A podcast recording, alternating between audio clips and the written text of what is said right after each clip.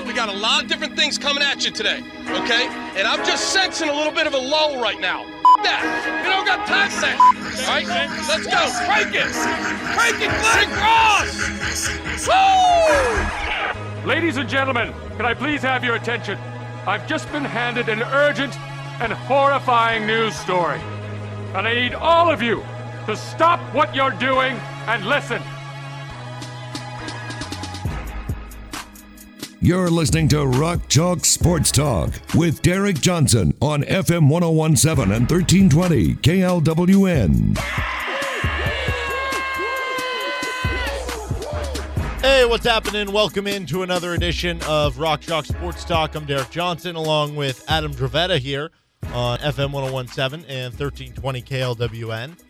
We uh, just scurried back into the studio. We were out at Big 12 Men's Basketball Media Day earlier, and uh, we've got a lot of audio to share for you that honestly, we're not going to get to all of it quite today. It'll probably be over the next week or so here. Uh, but we'll have some Bill Self audio to share for you, both of him at the dais and him in a scrum to share today. Adam asked some fun questions with a lot of the different players and coaches. Can you give us a tease? What was your favorite interaction with a player or a coach? Question and answer. The uh, I, I I feel terrible. I, I forget his name, but the the kid from Baylor that became famous. Matthew for, Meyer. Thank you, I don't know if Matthew. it's Mayer or Meyer. Um, I thought it was Meyer. So I asked a few players, hey, uh, Baker Mayfield, as you've seen in the commercials, has to live in his stadium. And he, uh, you know, if you had to live in your arena, would you be all set up? And most of them just laughed and gave a simple, you know, a lot of them had the man, yeah, I love playing ball. So I just, I love being there anyway and working out and practicing and whatever. Most of them had that. He looked me dead in the eye kind of like in in Christmas Vacation, where Clark says that the weatherman saw Santa in Chicago, and and Uncle Eddie or cousin Eddie goes, "Are you serious, Clark?" So he looks at me dead serious and goes, "Is that real or is that a joke?" so that was that was exquisite. As if you would have the power to. Did he think like he was signing up for? yeah, like, like are you really show? offering me You know? this? right? He's like, sign here, sir. You have to sign this waiver. So, it- and the thing was, is every time because I feel like these, you know, these coaches and players have to answer a, a zillion questions, mm-hmm. and they're usually in a more serious mode. And so, I, I every single time when I when I put the recorder up, I said, "Hey, I kind of have just a goofy, kind of silly question and something not so serious." I prefaced it with that, and he just looks at me and So do you think he was punking you then? that's what I wonder. I because I so I I this has been my thing. So I I have a very dry sense of humor, and I love when people don't know if like when I'm kidding. It actually when I'm not kidding and people think I am, it's very frustrating. But I kind of earn that a little bit. Um, but it, if I'm kidding and people don't realize I'm kidding, it's the funniest thing in the world. That's one of the few ways that I can make myself laugh because I, I really am good at keeping a straight face when I make a joke because I don't think, I mean, I know it's going to make other people laugh, but it's not really something, I don't make myself laugh very well. But when other when I'm joking and other people think I'm dead serious, it's the funniest thing in the world to me. And but so I don't know if he was doing that right back to me. And if he was, good for him, man. I mean, he's got the mullet. That would make you Yeah. think that you know. So if he was just party. if he was doing the pretending to be serious but clearly joking right back to me, then that's awesome. Yeah, more power to you. But I guess uh, we'll never know. Maybe when Baylor plays at Kansas, you're gonna have to hope I'll that have to follow up. he's gonna have to have a podium game to get up there. Yeah. But yeah, you'll have to follow up to that. That's the thing because I'm not going to be able to go. You know, I'll, if he if he doesn't have a good game, I'll have to wait till the Big 12 tournament or something. I'm, I'm just going to have to get on the me, bus. get yeah. on the Big 12 um, There you go. conference call or something. Yeah, there you go. But um, yeah, I, but anyway, I was I was I part of me really hopes he was kidding because if he was, it was very impressive. Yes. So as far as the KU portion of this, like I said, a lot of Bill Self audio to share. Um, David McCormick, Ochai Agbaji were both there. Got a lot of good answers from them, both serious and joking around with Dave and Ochai. As far as the Bill Stel- Bill Self stuff, the KU basketball stuff, I think there were a couple big themes. Um, one was, you know, what's going to be I guess the style of play of this team. Like, are you going to play two bigs at all? Is this guy going to play in this situation? How much of a role is this guy going to play? Are you going to play faster? Or what's the defense going to look like? All that stuff. And that that's normal. Usually you get that every year, especially when you have so many newcomers. Uh, but I think one of the maybe the biggest themes that we saw from KU, and you actually asked Bill Self a question about this when he was up at the podium, was in regards to the construction of the roster with having 14 different guys on scholarship because you get the extra one this year with Mitch Lightfoot back for his senior year, and not just having 14 guys on scholarship, but having 14 guys that realistically you could point to each and every guy. Like you could point to whoever the 11th or 12th man ends up being on this roster and say, he might be good enough to go start at Iowa State this year, right? Yeah, and I, I think, and I, I don't want to put words in his mouth, um, so I want to be clear. I'm paraphrasing the quote here, and I can't remember exactly what he said, but but he was asked by somebody else about the depth, and he said something to the effect of the, you know, getting, you know, if, if you've kind of got seven or eight guys and that's all, and you know who they are, okay. But he talked about there's a much bigger challenge in whittling it down from 14 to 10. And then he talked, that was on the podium. And then when he was in the scrum, he talked a little bit about, um, you know, it's going to be, uh, and maybe this is also on the podium, but at one point he talked about right now in practice, they're playing five on five because you've got to play five on five. And when it gets down to, uh, you know, just five players allowed to play during a game, how are they going to react to that? But he mentioned that it's, you know, the the big task, at, at least what it seemed from the answer, it seemed like he, he's going to feel it's a very big task whittling this down from 14 players who would be good enough to play at basically every other Big 12 school and whittling it down to a lineup of nine or 10 of consistent guys. Yeah. And he continued to echo the fact that, you know, he thinks it's doable for them to play a 10 man rotation, which.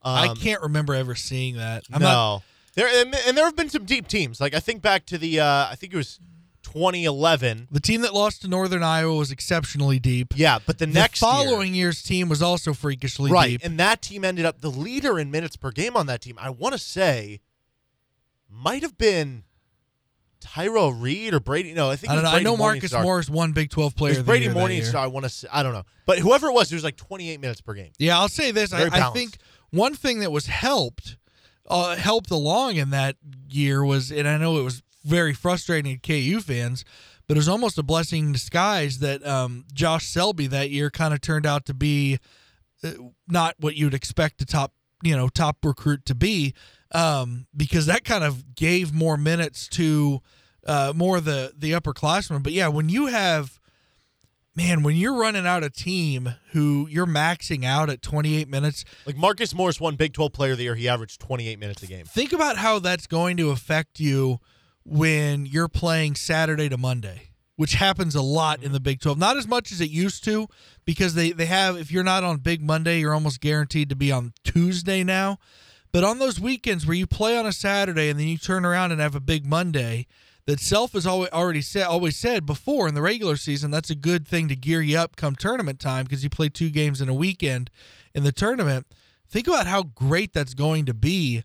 Um, you know, where if your best player is just coming off 26 minutes on Saturday, and you can have a light Sunday. I mean, you're you're in good shape. Well, and how many times over the last handful of years has KU been burdened by the fact that one of their big men has been out for time? And Bill Self talked about this in the media scrum too. The fact that you know David McCormick's coming off foot surgery in the offseason. Yeah. He, he didn't say that it was something that's lingering or anything, but you just always wonder how guys are going to respond, and obviously that always makes you worry and about so much weight on that foot. Man, and right? yeah, he, and he, he, he's not fat by any means. No, he's just no. taller It's and just- therefore yeah. carries more weight. That's just what he said. You wonder how a big man, usually with feet injuries, that that can be tough. So to have that extra depth for that alone, right? Like because think about it. Like I said, you miss Joel Embiid. Cliff Alexander is injured, and also there's some off the field or off the court stuff going on uh, with him. Perry Ellis has an injury one year. Udoka Azubuike a couple times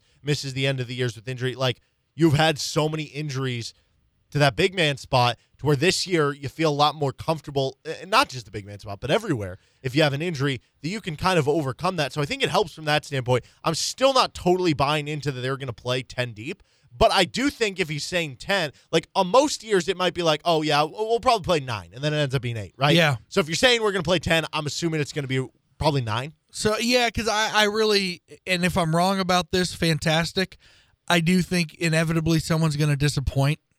Yeah. Someone's gonna- It won't be the same nine or same 10. Yeah, yeah. Like the same, there might be the same seven or eight.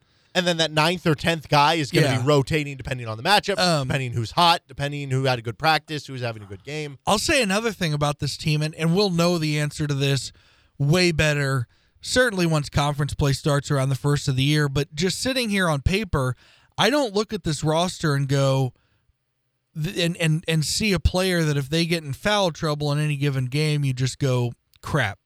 No, You know, like all. if there's a player that comes out and you know gets two cheap fouls by the first media timeout, and it you know they're 14 and a half minutes left, and he's got to sit till you know eh, you either choose we sit him till the end of the half, or we sit him and the other team goes on a 15 to two run, and so we have to bring him back in. I don't see anybody. There's going to be fall off between Remy Martin and whoever comes in off the bench from Remy Martin, but it's not going to be so drastic that you go, we're lost until he gets back off the bench. Yeah, no, I 100% agree, and that that will be a nice strength of this team. Um, and this all circles into a big topic that you asked about, like how do you get everybody to continue to buy in? Because I'm I'm sure if you are somebody who you know, if you're like Zach Clemence, for instance, Zach Clemence comes in as the highest rated recruit freshman wise that this team brought in, top 40 recruit. And nobody's talking No, about him. nobody's talking about him. And a reason why is because you're only going to play one big man. Self iterated that today that he doesn't really plan on playing the two bigs because he just worries about the defense. And maybe they'll play, it'll be a five minute stretch or something. But realistically, it'll be one big man, which means if David McCormick's giving you 25 minutes at the center, Cam Martin's probably going to give you 10 minutes, maybe all 15 of the backup spot. Yeah. At most, you're talking about five, 10 minutes a game for Zach Clemence. Like, that's got to be hard to deal with. So, how do you get everybody to buy in? I'll be fascinated this year how that works. Uh, I'll be fascinated if next April we're talking about a guy like Zach Clemence transferring. I'll be fascinated uh, next year in the offseason how Bill Self handles uh, recruiting freshmen versus recruiting the transfer portal. It seems like he and John Calipari, who I think John Calipari, Bill Self, and um, um, uh, uh, the guy at, at Villanova, Jay Okay, Wright. right, yeah. I think those three, and maybe add Scott Drew and um, and Mark Few because they're coming off going to the title game. But I really think Jay Wright, John Calipari, and Bill Self are about to step forward over the course of the next decade and be what Roy Williams and Mike Krzyzewski have been. Now that Krzyzewski and Roy Williams have retired, I think it's those three. That, and I'm fascinated, and, and and I bring that up because Calipari and Self both both went hard after that transfer portal, and I wonder if that's going to be the new system where you're no longer excited going, "Hey, we got this top 5 recruit coming in." You're going, "Hey, we got the Big 10 player of the year coming in." And um I'll be fascinated to see that. And- And look, I'm not I haven't spoken once with Zach Clemence. It could very well be that he lo- that he loves where he's at. He loves going up against these guys in practice and he's happy to wait. Right. Um, I don't know that. I'm just I'm just spitballing Well, possibilities. The good news for Clemence is that like like unlike like Tristan Enaruna, Tristan Enaruna was in a spot where if he came back this year, he's still behind Jalen Wilson, right? And and still behind even a small ball for Christian Braun Ochai. With Zach Clemence, the one thing working for him is David McCormick probably gone after this year. Cam Martin for sure gone. He has to be gone after this year. So you're going to move into a bigger role. gone. I mean, well, different- I just, I different mean at position. Yeah, Yeah, yeah, to where yeah. he's going to get playing time. Mitch, but I, I do Mitch think Lightfoot. yeah, it, it- he's gone too. Exactly. So I, I actually want to have this conversation later because we got to take a break here. But I'm interested. There's a, there's a kid committing tonight. He's a top 30 recruit. I, I forget how it was pronounced. Uday or something like that. Uda. Um, and it seems like Kansas has a good shot at getting him. Skinny filler. Yeah, and, and I'm not saying this is the case with him, but it just got me thinking with recruiting in general now with freshmen. If you're not a good enough player to come in as a freshman and get significant playing time right away, unless you're more of a developmental prospect, right? If you're a high three star, low four star, it's a different conversation because you're expecting that to be the case. But if you're a, a high four star low five star recruit and you're not good enough to come in and play significant freshman minutes, I don't even know if it's worth having a conversation about it uh, you being on the team because you're just going to transfer in a year. But we'll talk more about that later on in the show. Coming up next, we'll let you hear from what Bill Self had to say at the podium of Big 12 Men's Basketball Media Day. Jesse Newell of the Kansas City Star joins us in 20 minutes. With Adam Dravetta, I'm Derek Johnson. This is Rock Chalk Sports Talk. Could your business use a little push right now? Need help getting the word out there that you're hiring? Do you just want to let people know how great of a product you have? Well, you can advertise with Rock Chalk Sports Talk and or the Best of RCST podcast. For more information, contact D Johnson at gpmnow.com. That's D Johnson at gpmnow.com. About 20 till 4, this is Rock Chalk Sports Talk on FM 1017 and 1320 KLWN. Derek Johnson along with Adam Dravetta. Jesse Newell live from the T-Mobile Center. We had to scurry back to to get on air here today, but Jesse's still hanging out over there. Um, so Jesse, what was one thing that maybe stood out to you the most among uh, all the conversation that was had with Bill Self? Was there anything that rung the most to you, whether it was something you just weren't expecting or maybe a storyline that you think developed from Big 12 Media Days among KU basketball and Bill Self? Yeah, it's sort of tough to process. Uh, I, you know, when I talk so much, and I got like 45 minutes with Self today, but uh, I think probably right now it's it's just a fascinating time for Kansas. Um, it's weird to have so many preseason expectations and yet not know how it's going to work out, if that makes any sense. I mean, I think about two things in particular. One is Remy Martin. He's the preseason Big 12 Player of the Year, and yet, you know, you hear Bill Self talk about him, and it's sort of like, hey, he's got to figure out how to play at Kansas. He's got to turn himself up defensively. He's got to learn the plays. And so it's like we all probably think Remy Martin's going to be pretty good, but right now I, I don't know that that's a particular reality. At least in you know October, and there's time to catch up and everything. But um, that's interesting. And then you know, Bill Self talking about his rotation and the guys, how many guys he might potentially play and who's going to play. And, you know, at a certain points, they kind of just said, I, I'm not sure yet. you know, there hasn't been separation. He's going to have trouble getting it down from, you know, 13 or 14 guys to 10 guys, even if they play 10, which is a high number for him. And um, guys are performing well in different practices. Some guys are slow to learn the system and learn uh, what he's looking for in the plays. So yeah, it's just all up in the air. It's crazy because again, I, I'm a guy that um, would have told you a couple months ago that Remy Martin probably should be preseason Big 12 Player of the Year, and I'm a guy that last week voted KU number two in the AP poll. So it's it's I don't know if it's concerning. I don't know if that's the right word. I mean, but it's just up in the air right now. There's there's not many answers, but yet I think a bunch of us still expect Kansas to be good and Remy Martin to be good. But um, as of right now, there's maybe just more unsettled than there would be in a, in a particular Kansas season, even um, though four returning stars are coming back, and they do have a bunch of guys back that you would expect a lot from. Yeah, come to think of it, I thought that was very interesting because in talking to both Bill Self and the players, now that you mention it, like I don't I don't remember there being much talk about Remy Martin. There was a lot of talk about Dajuan Harris. There was some talk about Joe Yesufu. I are you two like what would you set the over under for minutes at this point for Dajuan Harris? That's a tough one. Um,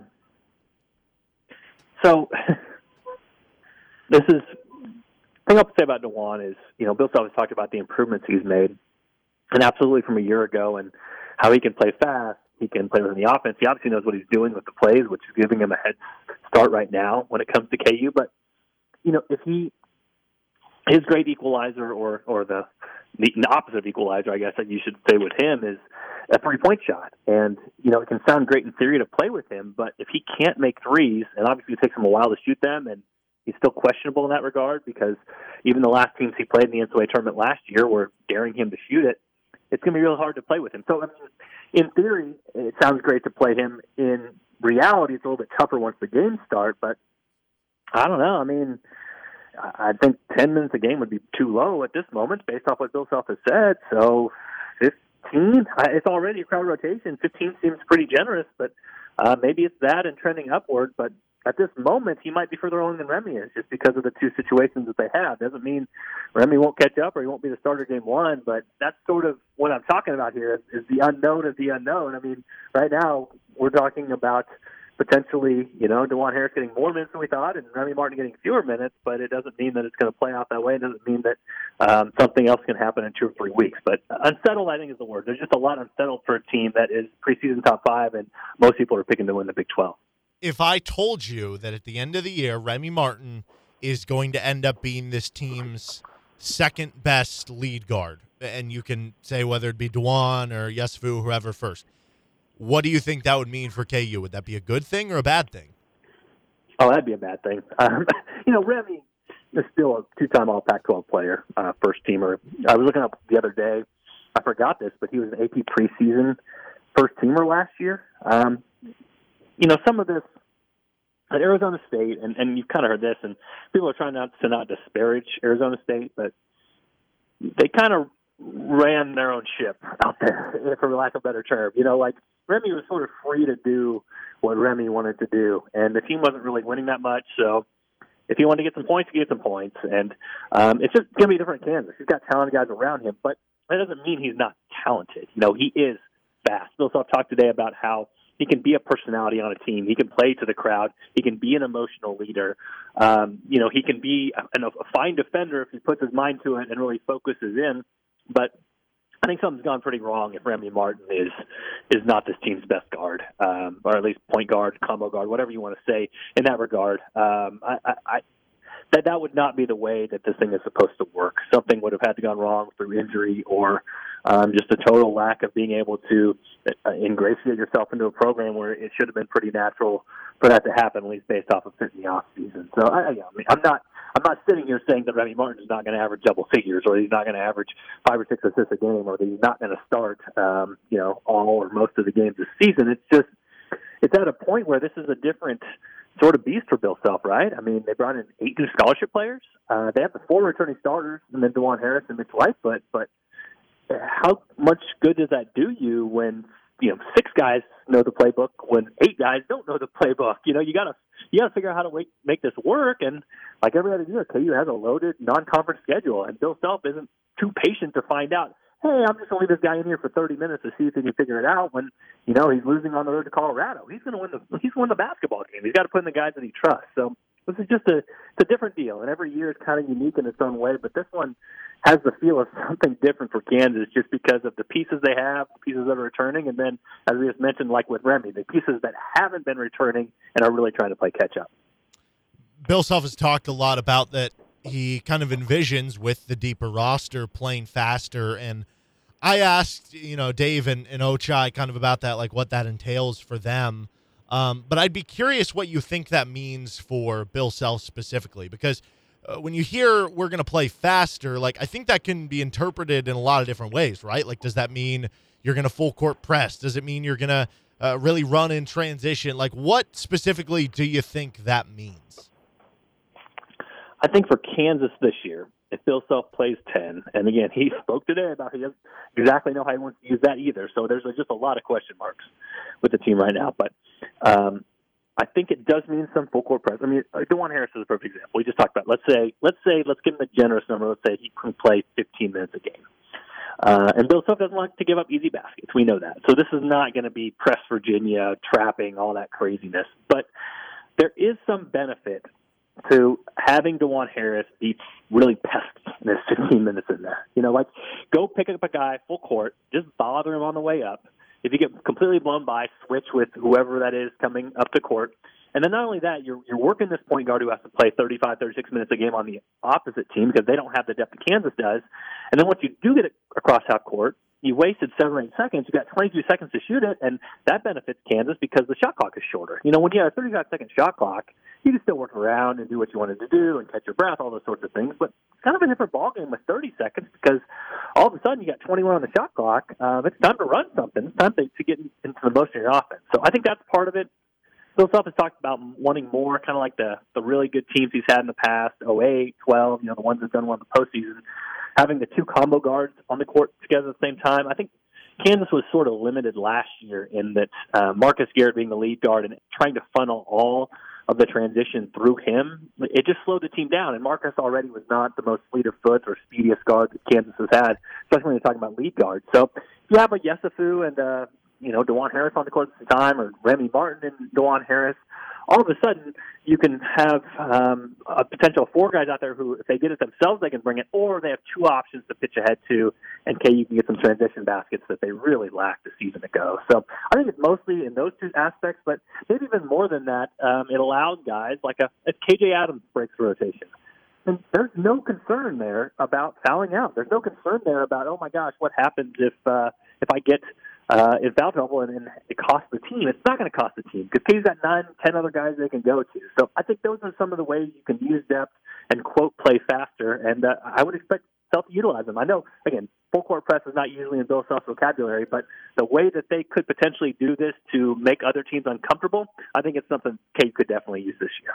Yeah, you mentioned KJ Adams, and I think each and every time that we get media availability, I think I feel like you're you're adding a new puzzle piece to to filling out the puzzle of trying to figure out before the season, like maybe uh, an educated guess what the rotation could look like. And you know, we heard from Self talking about that maybe he doesn't really envision playing two big men next to each other because of the the impact on the defense. You had um, all the comments that we've heard about KJ Adams, where the more you hear about him, the more it sounds like I don't know what role, but that he will be part of that rotation. And then I asked Ochai today, like, is you you've kind of played the small ball four role in the past? Like, is that on the ledger this year as well, or is it different with the roster? And he said, no, it's a little different this year with the roster, which makes you think, okay, maybe not as much small ball four with him. Uh, with all these clues and hints we're starting to gather along the way, like, do you feel like you have a better guess, a better uh, educated guess, so to speak, for who those nine or ten guys will be in that rotation? Nope. nope. That's the theme of the day. Absolutely. And, and that's what Bill Self said today. He said, hey, uh, somebody asked him, like, oh my gosh, you're going to play 10 guys. And he goes, look, right now I'm worried about getting from 14 to 10. and I think sort of you hit on the point which Self kind of referenced today, which is a little bit tricky, is sometimes it's easier for you as a coach when guys do different things. And so you can kind of pick and choose, okay, which lineup construction goes better or goes better together? You know, who plays better with who? What does this team need specifically? And then you can play that guy. But you, you sort of mentioned it. I mean, there's a little bit of duplication for Kansas when it comes to players. And some of that was by design by Bill Self, but it was because he was in, in I think in his mind he was trying to plan in case both Jalen Wilson and um, Ochai Agbaji left for the pros. So I think he was trying to cover himself in case those guys left, and and he he brought in guys that are kind of you know like them, but then those guys came back. So it's sort of like, oh wait a minute, now you have um, these pieces that are sort of like um, copies of each other, and so you got to figure out, okay, do I like this guy, and is this guy performing better practice over time, or or is this guy? And you know, just just to look at Katie's roster, you know, quickly. I mean, Cam Martin and Zach Clemence those guys share a lot of the same qualities. You know what I mean? Um, Agbaji and Jalen Coleman Lands um, are both kind of outside shooting specialists. I mean, obviously, obviously Ochai is a guy that can can uh, play defense much better at this point in his career and slide better. But but you see what I'm saying? Like there's kind of a duplication of of these different roster pieces and positions, uh, and and it's not a bunch of guys that do a bunch of different things. It's it's sometimes kind of groups of two that do the same thing. So uh, that's going to be complicated, finding out the rotation or figuring out the rotation and keeping everybody happy and talking to people about red shirts. All that stuff is just it's complicated, and and that's where KU is still at at this point. So it's it's a fascinating season. I mean, I, I got to be honest with you, like if it went in a lot of different directions, it really wouldn't surprise me just because KU has so many things on the table it could potentially do. But I think Bill Self, at least at this moment, seems like he's struggling to know exactly what he should do. And uh, he usually figures it out by the end, but uh, this has to be at least a, a kind of a trying moment at, right now to try to kind of try to figure out what this team's ceiling is and what that combination of, of a rotation potentially looks like. Yeah, KU basketball in the multiverse of lineups is what's going on right now. We're talking with Jesse Newell of the Kansas City Star here on Rock Chalk Sports Talk. So, Jesse, I know you had your original AP poll come out for the preseason, but I don't want to do a kiss Mary kill for the preseason. It's you know it's hard without any data points or whatnot. So I've got something similar to that. Um, it's a Kansas football question though. Instead of kiss Mary kill, it's better, worse, or the same. Is Kansas football better, worse, or the same than they were a season ago? Uh, they're worse. Um, yeah, they're, they're worse, and and it's tough to to talk about it and write about it because I think the people or the ones to blame or be mad at are ones that aren't around the program anymore. You know, um, I, it isn't. I'm going to say they're worse, and it's not Lance Leipold's fault. I'm going to say they're worse, and it's not the defensive coordinator's fault. And I'm going to say they're worse, and it's not guys that have hung around the program and are trying their best out there, like Kyron Johnson and Gavin Potter, and um, you know, and name them Mike Novitsky, uh, Earl Bostick. It's not their fault. Uh, they're doing all these things, but you know, the reality situation is that Lance Leipold was hired by my study. I can't find anybody later. Was hired as the latest Power Five coach ever from an outside hire outside the program. Usually, when you have a coach leave in late April, early May, you hire an interim, you get through the year, and then you figure it out after that. I do not blame Travis Goff, KU athletic director, for going out and getting Lance Leipold when he could, because that was a very good hire for Kansas. It's just it just set up the dominoes for this thing to fall completely down. So KU lost three transfers to the transfer portal off of a defense um, that was already the worst in the nation a year ago uh, when it comes to points per game. That's really tough. You know that that's difficult. Now you got to evaluate talent all in August. You got to figure out who your guys are. You have to install a completely new scheme, and it's just it's difficult. So I mean, it's hard to to do all this and not point fingers and not say it's this guy's fault or that guy's fault. I mean, really, honestly, the people mostly to blame are the two people that are no longer with the program anymore uh, and that were um, ousted, you know, six or seven months ago. And it's a shame for Kansas. It's definitely a shame for Kansas football fans. But in the meantime, it's it's put KU football at a level that I think is even a little bit lower than what it has been in recent years. And uh, that's too bad. But they got to grind through, and they got six more games left. So we'll see where they take it from here. I hope I hope you've seen Good Will Hunting so you understand this reference. But you are Robin Williams, and Lance Leipold is Matt Damon. It's not your fault. there you go. I'm trying to uh, I'm, I'm trying to uh, to speak that exactly, but uh, yeah, it's, it's still way too early to make any snap judgments on on coaching staff members. I mean, this I know it's a cliche sort of, but like when Travis Goff made this hire and did it so early and didn't hire an interim, uh, this really did become a year zero because there really wasn't much anybody around the program could do to make this a more successful year. So KU got its opening win. That's good for them. But uh, yeah, anything else the rest of the way, they're basically going to have to grind through and, and hope next year comes with better results. All right, Jesse, before we let you go, one last thing with Adam. Uh, how about you turn on my mic there, Derek? Uh, Jesse, one last thing. Would you rather hold the record for 100 meter dash or for the marathon? Would I would I ever hold it? No, would you rather? Oh, would I rather? We know the answer Oh. to would you ever. Oh, just, If you I- would ever have either, you wouldn't have the job you have now. exactly. I like that's the easiest question you ever asked me. Uh, I think I would definitely take the 100 meter. Um, it would sort of like one of those things. Like, how cool it would it be to fly? Um, how cool would it be um, to be that fast, to be Usain Bolt, that sort of thing? Uh, I, I think that would be kind of exhilarating. So, give me the 100 meter dash title and and make me feel like I'm flying for a little while. Yeah, nobody ever gets taught. Like when we say fastest man in the world, it's not because you ran the fastest marathon; it's because you ran the fastest sprint, right? Yeah. Yeah. Okay, I think that's the right answer. Thank you, Jesse, for your time. Enjoy the rest of your time at the T-Mobile Center, and uh, we'll see you around. All right, appreciate it, guys. Thanks. All right, that's Jesse Newell of the Kansas City Stars. Is that what you would choose as well? Um, I- think so, but you know, I actually love and and you wouldn't know it by looking at me. I love distance running. I, I got hooked on it several years ago, where I kind of built up my stamina just running a half mile at a time and built up slowly from there. Got to the point where I could run. I, I've done a couple half marathons. I'm telling you, man, it that distance running you get hooked on. Um, but I, I don't know. It would be cool because you're going like 25, 28 miles an hour in your feet. That would be really cool to be able to do on, the, the 100 meter. You're never running at that fast of a pace when you're, you know, you're doing a five minute mile in a marathon, which is incredible, but uh, for a world record, but to, I don't know, just for to, at one moment to run that fast would be cool. All right, that's Adam Dravetta. I'm Derek Johnson. Thanks to Jesse Newell. One hour down, two to go. This is Rock Chalk Sports Talk. One thing that Self said in, in the media breakout, as we're here on Rock Chalk Sports Talk with Adam Dravetta, Derek Johnson, um, that I found very interesting was all the talk about Big Dave. Um, for one, his importance, uh, the foot injury, how that could affect him this year, his maturity this year. um, and how that relates to the center position and, and not playing him next to Cam Martin, but specifically for David McCormick.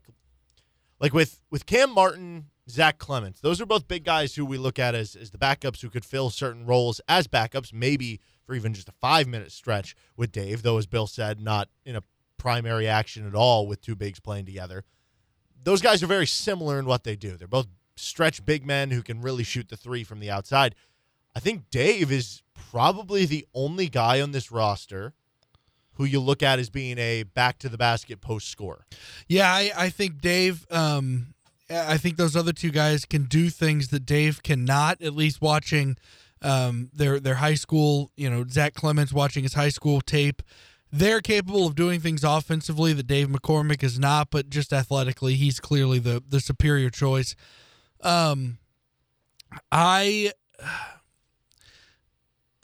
man, we talked about this, and and this was more in reference to a, a potential KU a, a, recruit that's a kid that's announcing tonight. Um, but we talked Derek and I last night about how much Bill Self loves a project big man, and that's basically exactly what David McCormick has been. Uh, he's been a project big man, and I don't mean that in a bad way. I just mean he's raw. I mean, he show when he shows up to Lawrence, he's raw. And really, the only big man that Bill Self has had at KU that hasn't been some level of a project was Joel Embiid, who is even one. then he was supposed to he was be supposed a project, to be a project, yeah. exactly. But every other big man has been a project, and that's okay. Yeah. But you always get to their senior year and they're doing things that you're like they could never. I couldn't have imagined them doing that. Well, even the end of last year, you could not have when you saw David McCormick playing as a freshman when he was basically filling in for an injured Udoka, and he at, you could tell he was a great athlete and he was physical, but sometimes he looked like a bull running around in a china shop. Yeah. You, you, still sometimes see that now, but like the guy you saw at the end of last year, where he's basically the driving force of the offense, like you could not have seen that same guy from two years ago. We've seen that progression no, so I, often. I never thought we would have been sitting here in March, and I'm not sure that Kansas was going to beat USC even if Dave was healthy and not coming off COVID.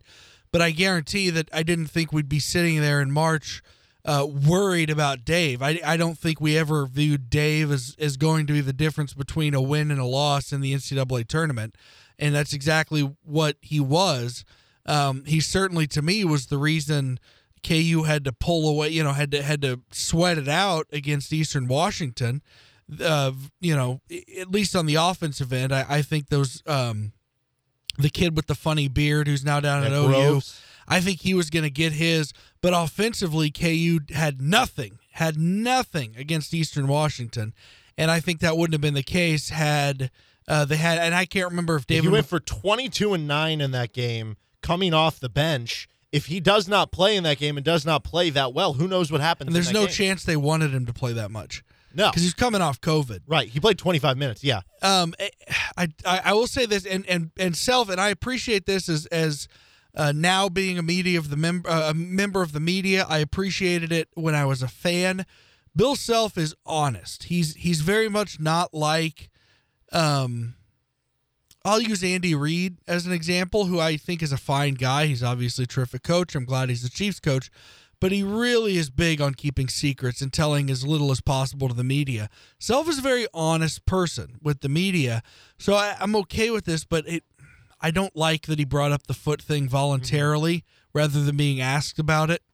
That, I mean, you know, Self is never the kind of guy to shy away from things. Well, okay, but let- the fact that he brought it up on his own kind of has me going, oh man, that he might be nervous, more nervous about it than than I think I would have been had somebody else asked him about it. Okay, so I think Dave is because of that. He is your even though you have other centers who I think are good backup centers and and can do some good things because of the fact that he's the one guy you trust to back to the basket score.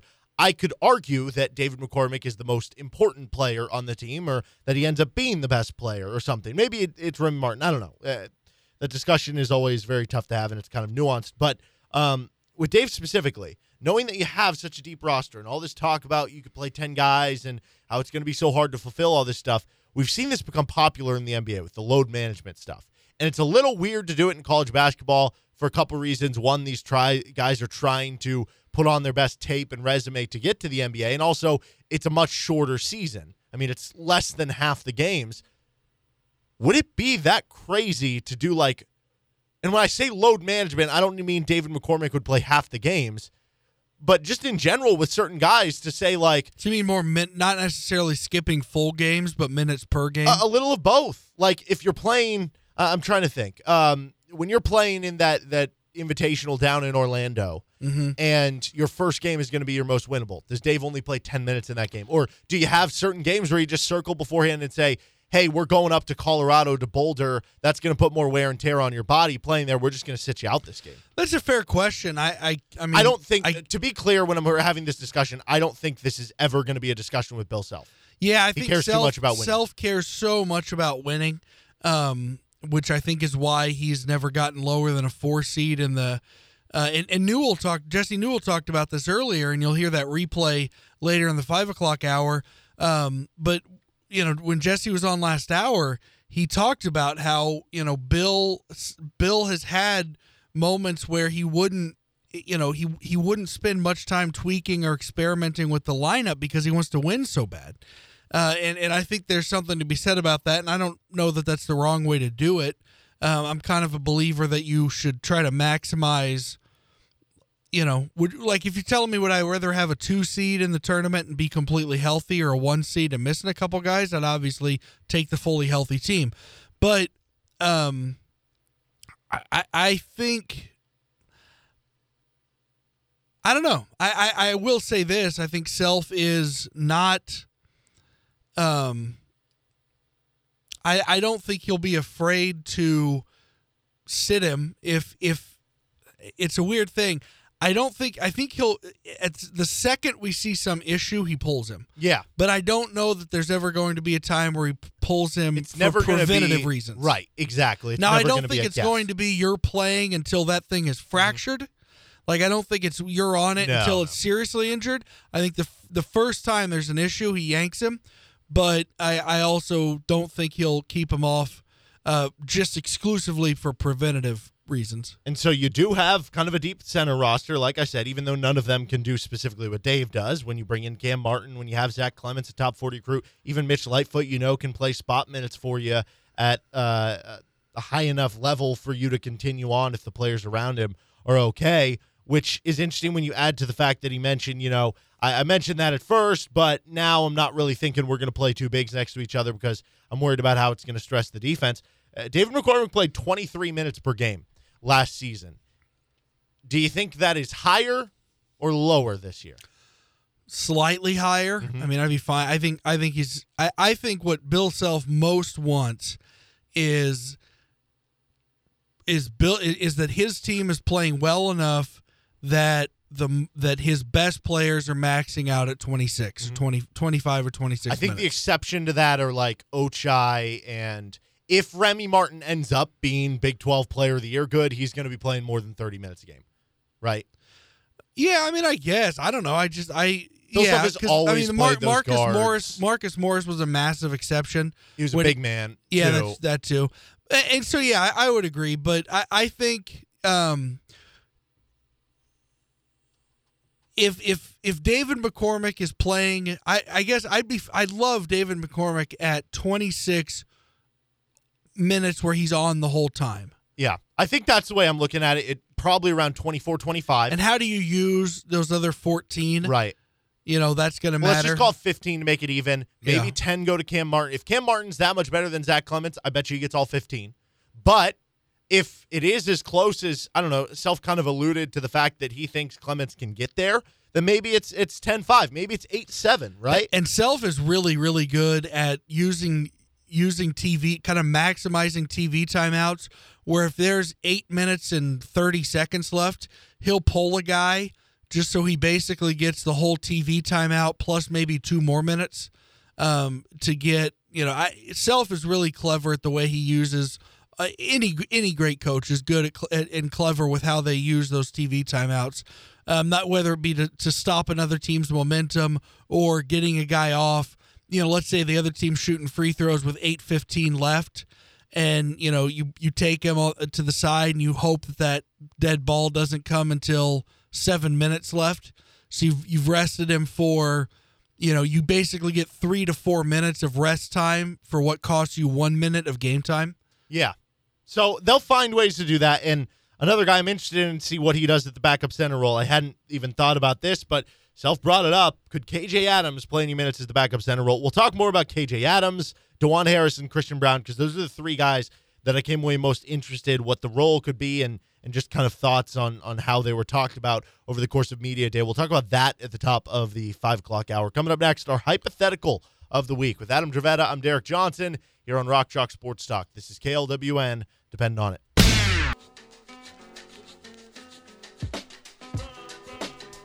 About 10 minutes till the top of the hour. This is Rock Chalk Sports Talk on FM 1017, 1320 KLWN, KLWN.com.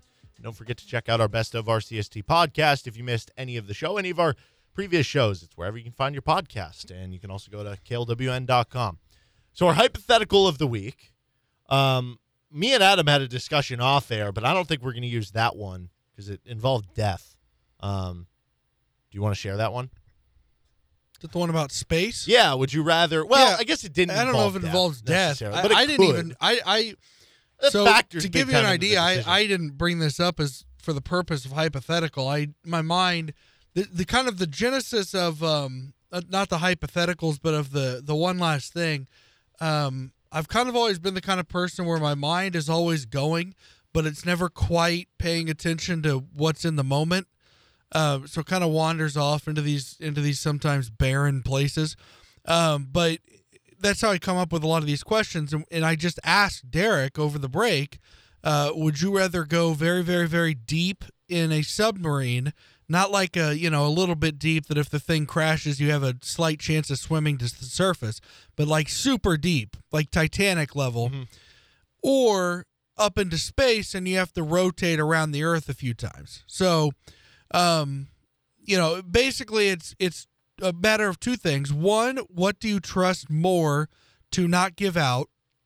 And two, what's a you know an easier death if it does give out? Well, I will say this. I feel like a submarine is more tried and true that it gives out less. Like you hear, le- I don't know, maybe it's just I'm listening to the wrong news outlets. I'm not listening to Submarine Weekly or something. Yeah, maybe it happens more than we think. Yeah, but like I feel like it's you don't hear that often of like, oh, this submarine Yeah. combusted underneath the ocean. The only time I really read about submarines in the news anymore is these uh, these drug mules from Colombia and whatnot bring them in via submarine. Which the ingenuity of those people. Wow. I mean, I'm not. I don't. I don't. Uh, I don't want to seem like I'm in favor of of dealing, you know, cocaine or these things.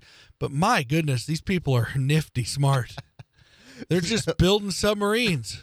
Yeah. Hey, I mean, if you got the resources, Necessity is the mother of invention. Uh, but, But I- these are all these are all surface level submarines. I would go space though, just because I don't know. I feel more trapped in a submarine, which is weird because either way you're trapped. Like Yeah, you're not. You can't get out. There's also a part of me that's like, we don't know everything that's at the bottom of the ocean.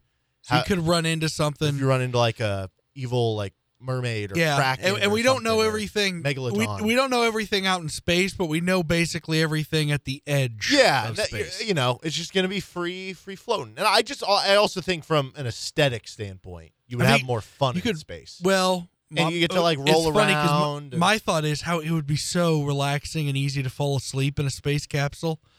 You're just floating around. You more know? relaxing. Yeah. Yeah. Okay. So we settled on that. But the actual hypothetical of the week is if the Chiefs. Well, let me back up here. Right now, the Chiefs are not a playoff team, though most people are. I'm sure if you looked at Vegas odds, they would still have minus odds to make the playoffs.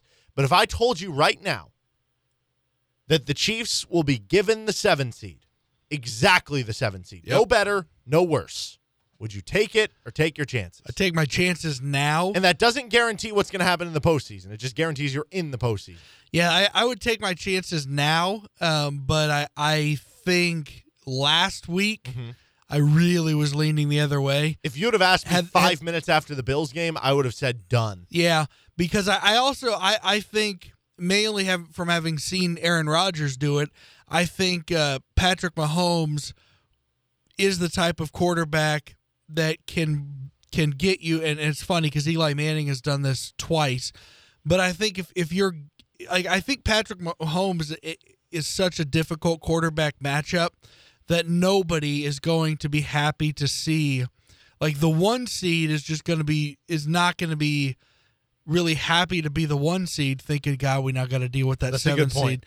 Um, so part of me thinks I do think this team, particularly with this quarterback, is capable of of rolling through the the playoffs, going whatever it would take, four straight on the road or three straight on the road, and then one neutral to win a world championship. I think this team is capable of that, uh, but I do think I don't know. Maybe I'm floating too high after their um, on their second half performance. But w- what they did, basically, what they did to Washington in the second half is exactly what we said about the Buffalo Bills and the Houston Texans.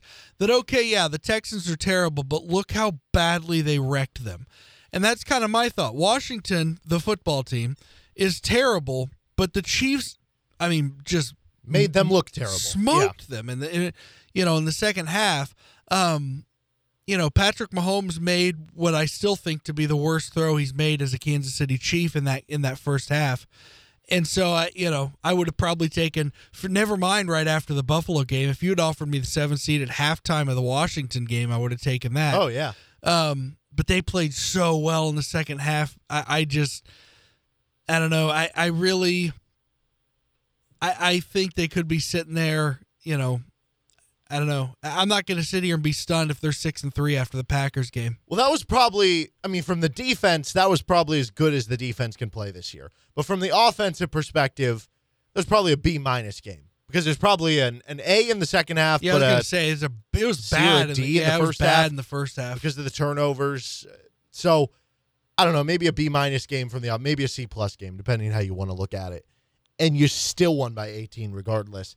I think at this point I agree. I would take your chances because I still think like they're not out of the division now. They're a game back in the division. They still get to play the yeah, and that gets you that gets you at least one home game. Exactly. So you take the chance right now, but I do agree with you. It wouldn't be that crazy. Now, if I told you, hmm, if I said, would you take the four seed right now? That would be meaning you won your division. So you don't get a bye, but you, you get don't get a bye. game. You get one home game, but then you're the lowest of the home Yeah, you're, meaning- you're most likely something a- weird would have to happen for, for you to you to host, host the AFC AFC title. would you take that?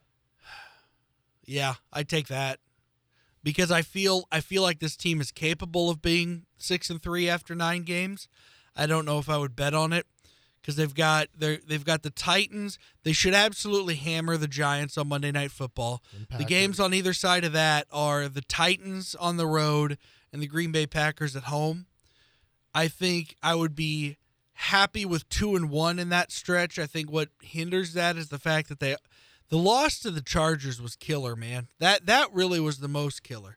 The the loss to the Ravens was annoying because they were up 35-24 in the fourth quarter, but it's a forgivable loss. It's a forgivable loss against the Bills. But that Chargers that Chargers loss was so irritating um, because everybody viewed that gauntlet as Cleveland, Buffalo, and Baltimore, and um, they won. They went one and two in the gauntlet, but then added another loss. Yeah, I'd say if you give me the four seed, yeah, I'd take that right now. I would agree with you. The Chargers loss was the most annoying to this point, and you'd be in first of the division if you won it. But think about it: if you would have beat the Ravens one, at that point, the best team in the AFC is four and two, and you're tied for the best record. And Yeah. you also don't have like right now the issue facing the Chiefs is all the projected or, or right now the division winners: Bills, Ravens, Chargers. You have lost all of them. You play the Titans this week, so you have a chance to change that. But if you lose that, you have now lost to all four division winners. And what does that mean from a competitive standpoint? I don't know. If you beat the Ravens, you don't have to worry about that from a head to head, and everybody's four and two. You're all within each other. So I don't know. I'd be interested to see real quick um, when it comes to the odds, the Chiefs playoff odds, odds in the division, odds to win the Super Bowl, odds to win the AFC.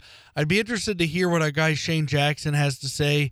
Is this because Vegas believes that they're that good, or is it because the public keeps pouring money onto the Chiefs and that's what's keeping the odds low? that's a good question. That's part of odds. It's not just what they think is going to happen, it's what they can get people to bet on. This is Rock Chalk Sports Talk. That's our hypothetical of the week. You're on KLWN. Depend on it. Five o'clock hour here on Rock Chalk Sports Talk with Adam Dravetta. This I'm Derek Johnson. We will play the rest of the Bill Self audio for you coming up later in this hour here. Adam also got a chance to catch up with some different coaches and players. You heard his story at the opening uh, about talking with Matthew Mayer. Unfortunately, we didn't get audio from.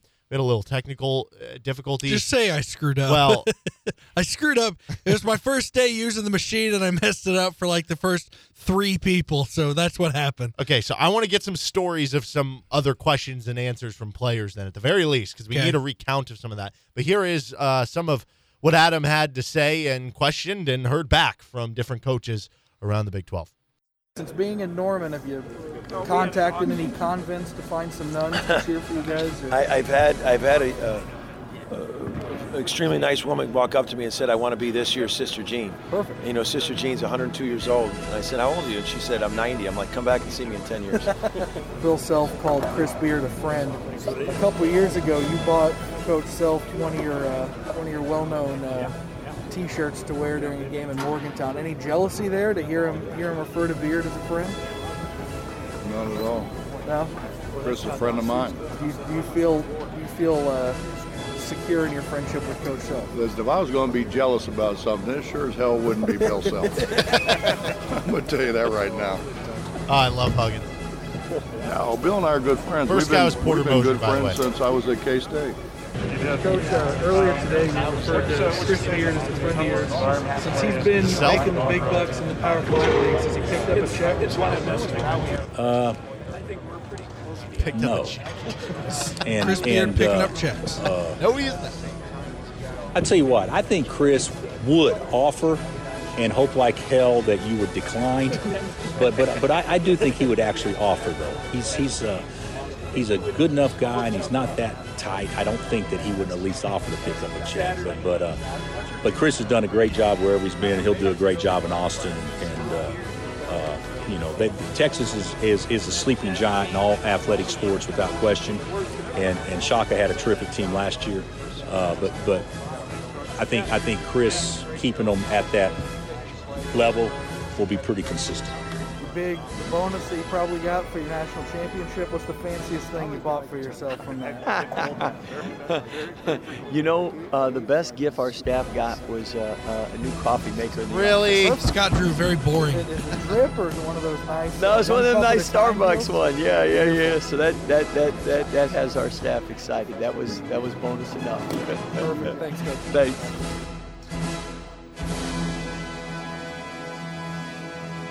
You live in West Texas where there is famously no speed limit. Buy yourself a Lamborghini, Scott Drew. Well, like at least be like, I took the family on a vacation to something- Hawaii. yeah, right? exactly. We went to the Bahamas. It was so much fun. We bought a Two yeah. weeks off. I uh um what I wanted to say and what I whispered to you, now I want to be clear. This is me projecting. This is not what Bill Self said and likely not what he meant.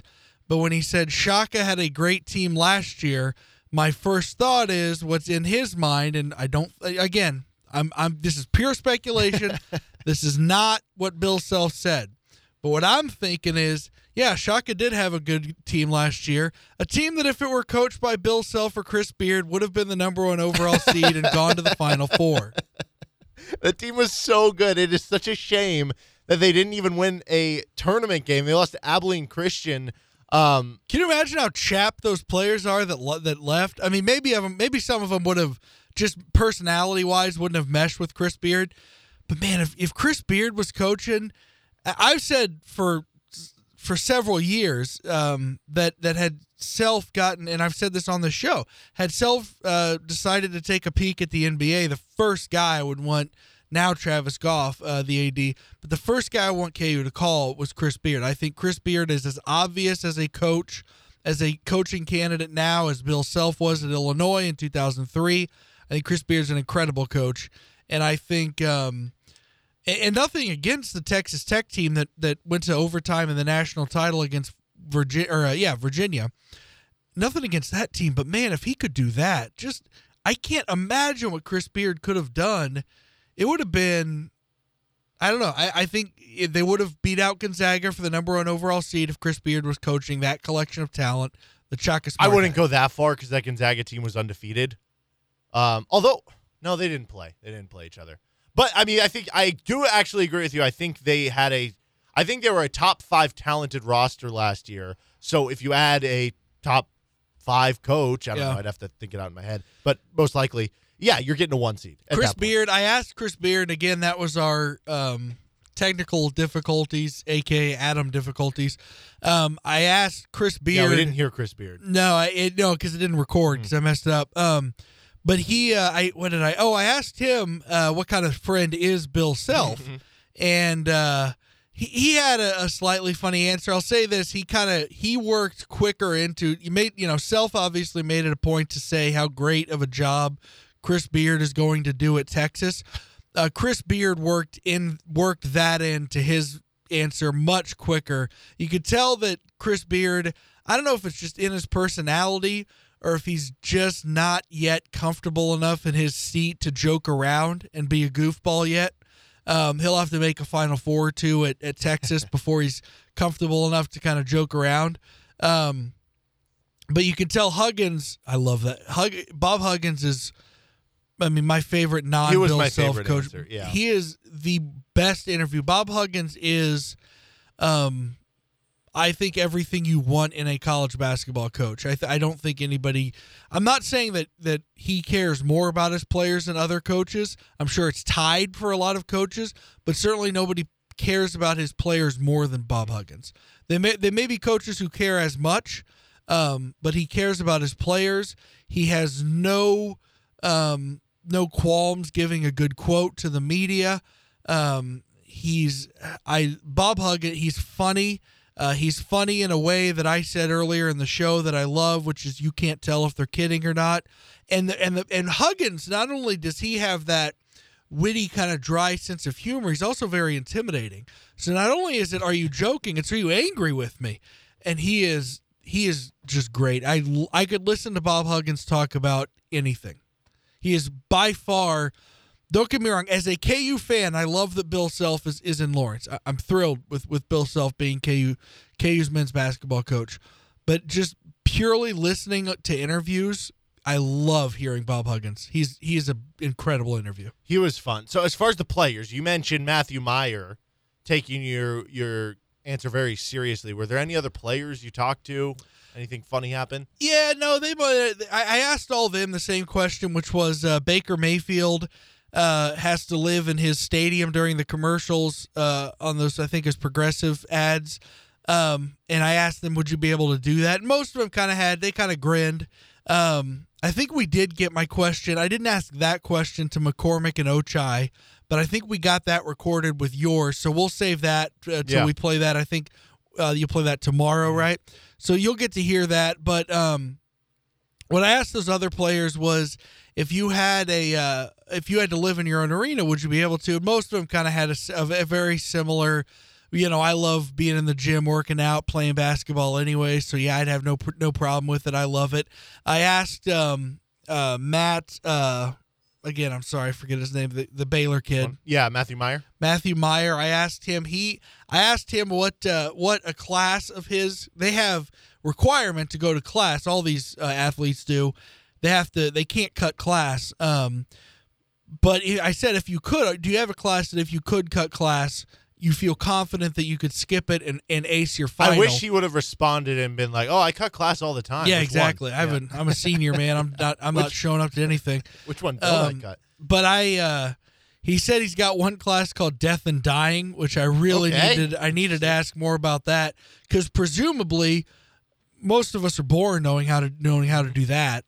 Um, I've What is never, the difference between death and dying? well, I think that That's it's it's a the combination. It's it's not just it's it's what to do as a human being who's as I understood it's going it's what to be what to do as a human being who someday will die, Mm. mainly getting a will and trust put together, and then also how to help other family members as you have uh, a loved one who's who's beginning the process of um you know making the the great trip away here I'm away glad you here. told me that because I was envisioning it being like a class where I it was like more like centered on like Edgar class. Allan Poe and everything Oh. just super like dark and gothic in there. No, I was I was more thinking of of um of a mortician.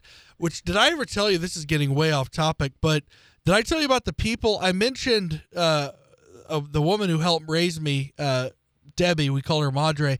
Um, she loved being ranked when KU was ranked third in the country. She thought that was the perfect. Um, she died last December, and um, it was really sad. But she had been sick for a while, and um, I was I was there by her side when it happened, which was which was a special time. Uh, and I, it was her dad, um, her daughter, myself, and her daughter's husband. We were the ones there, and so after it happened, uh, the morticians come to pick her, pick her up, and I'm not lying to you, man. Super goth, like exactly what you would expect morticians to look like. It was awesome. It was like Wednesday and Pugsley Addams just showed up with a freaking stretcher to haul well, that's her what away. I envisioned this this class is. It's exactly. Like you walk in and it it's looks filled like hot with people topic like in that. yeah. yeah. But no, I uh, apparently said no. It's about learning how to comfort people when they're dealing with that, and and also sweet learn learn about uh, getting ready. You know, making your own will and that sort of stuff. So it's kind of a more boring topic than I. Yeah, where I do you really go from there? like seances and like, stuff. yeah, like. So what are you gonna do when you die, Matt? Yeah. So, but that was my biggest thought was you shouldn't. You know, we all you know we, we all know. Wait, so he said that would be the class he would skip? he said he he says he feels confident that he could um that he would be able to do fine Ah. on that final had he skipped it. Yeah, what is the final? You have to like console. a Well, he did say I don't know if this is it, but he did say that uh, at the I asked him, "Do you have a will yet?" Mm-hmm. Because he said part of the class is learning why it's important to put together a will, and he did say that that's part of that's one of their projects is making a will. Okay. So maybe that is the final. Okay, so Matthew Mayer, the most interesting man in the Big Twelve, is what you're saying. Well, I yeah, I guess it was certainly on the surface. I wish I hadn't asked for asked for details. I wish I didn't ask for details of that class Mm. because when you just hear the class is death and dying, um, you just hear that and you're like, "Oh, that's," you know, you get ideas of what that might be, and and it turns out it's it's just boring, you know, paperwork. Okay, I do want to talk some KU basketball here, and then we'll play the rest of that Bill Self audio here on RCST. Uh, one thing that was mentioned in that that past allotment of, of clips from Bill Self, um, KJ Adams possibly playing a, a backup center role, and as we were alluding to earlier, if Dave's going to give you 25 minutes, you only have 15 minutes at the center position for other guys to play, and it doesn't seem like there would be a lot left for KJ Adams to play that, but. I don't think it would be a night in, night out where every night he's playing five minutes at the uh, small ball center role. Keep in mind, KJ Adams is listed as he's basically a wing. He's like six seven, but he's Yeah, he's listed as a power good forward. athlete. Yeah, so him playing the small ball center role, I don't envision, like I said, being an every night thing, but it could be something where it's specific to the matchup, right? If you're playing a team who has a wing at the four and their five man is a six eight undersized center who can shoot threes like a Brady Manek was at Oklahoma, maybe that's the matchup for him to play a little bit more of that. And it just gives you more opportunity, more options to mix and match what you're doing to help you in that specific matchup against that specific team.